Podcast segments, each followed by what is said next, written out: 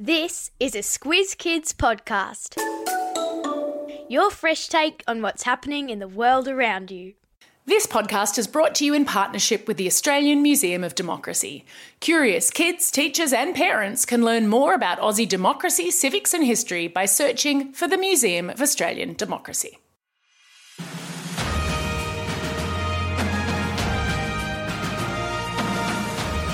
Hello there, and welcome to episode three of the sensational world of civics. I'm Amanda Bower, head of Squiz Kids for Schools.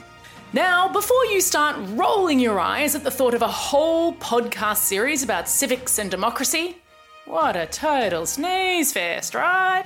Stop and think about this for a moment.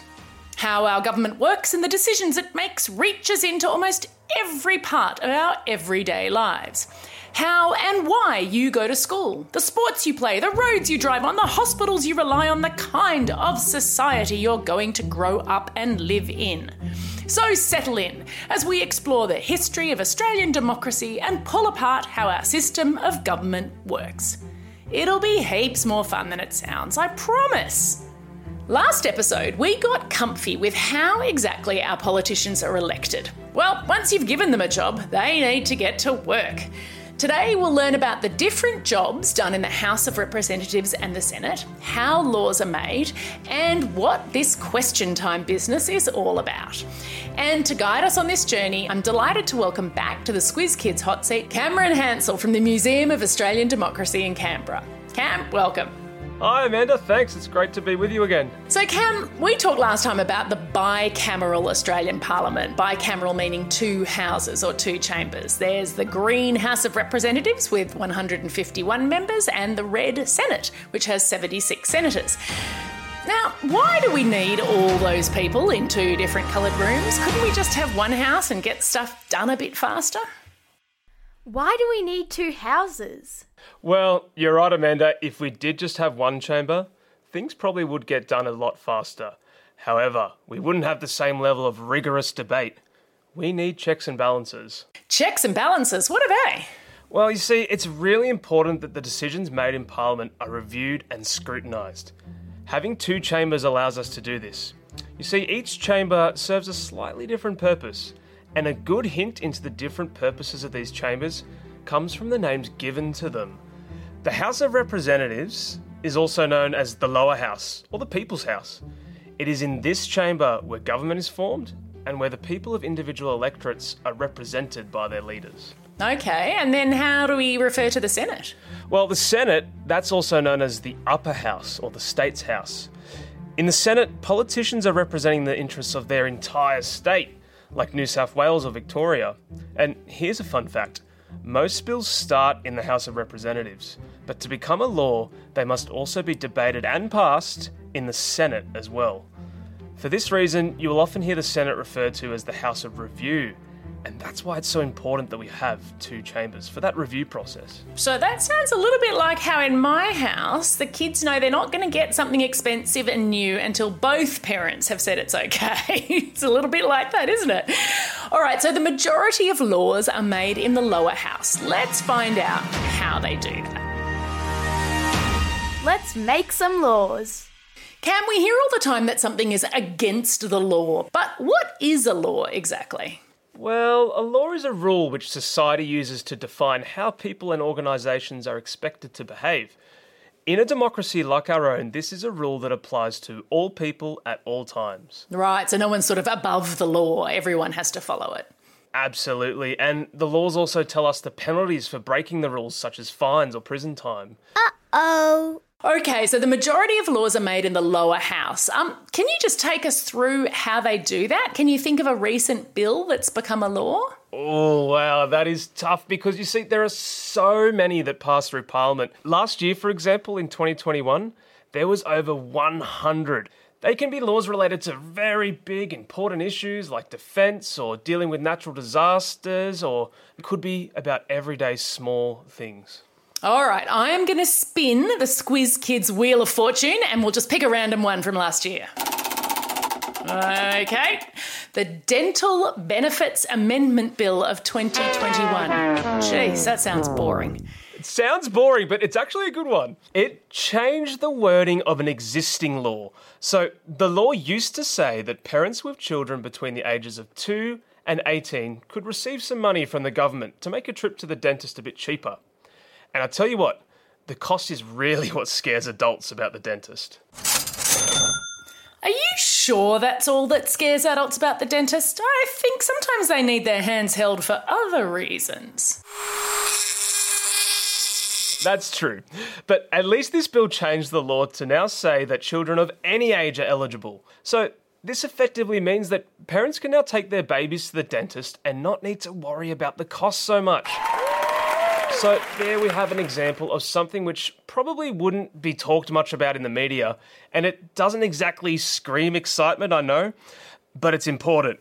Well, everyone wants a healthy mouth. So, what happens when a bill is first introduced? Can a bill be changed before it becomes a law? Oh, it certainly can. In fact, it's not very often that a bill isn't changed, at least a little bit before it becomes a law. You see, when it comes to bills, the words are very important adding, removing, or changing just one word can sometimes make a huge difference in how the law will actually work in reality. So it's important to get it right. Sometimes when I listen to what's happening in Parliament, it sounds a bit like a rowdy school playground. I'm prepared to debate anywhere at any time with the Treasurer on this. I think it's time to talk about question time. Order! Order! So, Cam, every day that federal parliament sits, there's at least an hour each day called question time, and that's when any member of parliament can ask a government minister a question. Yeah, question time is very important because it allows an opportunity for our opposition, as well as minor parties, to scrutinise the actions of the government. Ooh, scrutinise a good word. That means look really closely at and ask questions, yeah? Yeah. And question time is an opportunity for them to ask the government questions without notice, meaning without them knowing what question's going to be asked beforehand. Ah, right. So, sort of trying to catch them by surprise a little bit. It also seems to be a time when some pretty intense political fighting happens between the parties. Oh, yes, to say the least. Question time can get really, really heated. And it's because our politicians know that out of all the time spent in Parliament, this is when the public and the news media will definitely be watching. The honourable member is not putting forward a point of order. Order! I tell you what, Amanda, if I was a minister in this situation, I would be very nervous. Absolutely.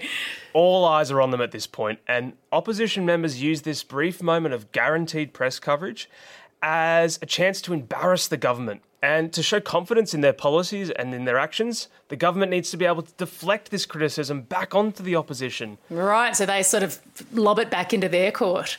Absolutely. And as you can imagine, things can end up getting very rowdy and unprofessional because our politicians know that these sessions can make or break careers. Wow, so with all that intensity, who is sort of in charge? Who's deciding which members ask questions and, you know, limiting the amount of time that people talk and things like that? I'm so glad you asked, Amanda, because that brings us to one of the most important roles in our parliament. You see, without somebody to control sessions of parliament, it would be completely out of hand. It would be like a classroom with no teacher. Oh no, no one wants that. so, we have someone with a very important job in the House of Representatives known as the Speaker. This is the person that sits right in the centre and monitors the debate. They have a lot of power in the chamber. In fact, did you know they are allowed to kick any member out of the chamber if they're being too disruptive? Wow. Yeah, even the Prime Minister. Now, the Speaker isn't like a judge who has a little hammer known as a gavel that they can use to control the room. They only have their voice, so when things are getting out of hand, you will hear them shout, Order! Order! Oh, I'll have to try that next time I'm in a classroom. Order! A quick message from our partner, the Museum of Australian Democracy. Civics is a big topic. There's way more to explore than can fit into this small episode. If you want to learn more, you can visit their website. They've got tons of classroom activities on Aussie history and government and media, as well as lots of information to support young changemakers like you. Better yet, visit them in person at the place it all began Old Parliament House in Canberra. Just search the Museum of Australian Democracy. Coming up. So far, we've only been talking about all this stuff that adults can do. You have to be 18 to vote, you have to be 18 to be elected, but don't worry, kids can still get involved, can't they, Cam? Oh, yes, absolutely. There's so many things which kids can do. Next episode, Bryce will explore how kids can get into politics at a local level, how you can communicate with and influence members of parliament, and how you can make a difference. I'm really looking forward to hearing about that. Cam, thank you so much for your time and expertise today. Will you do the honours? Now get out there and have a most excellent day. Over and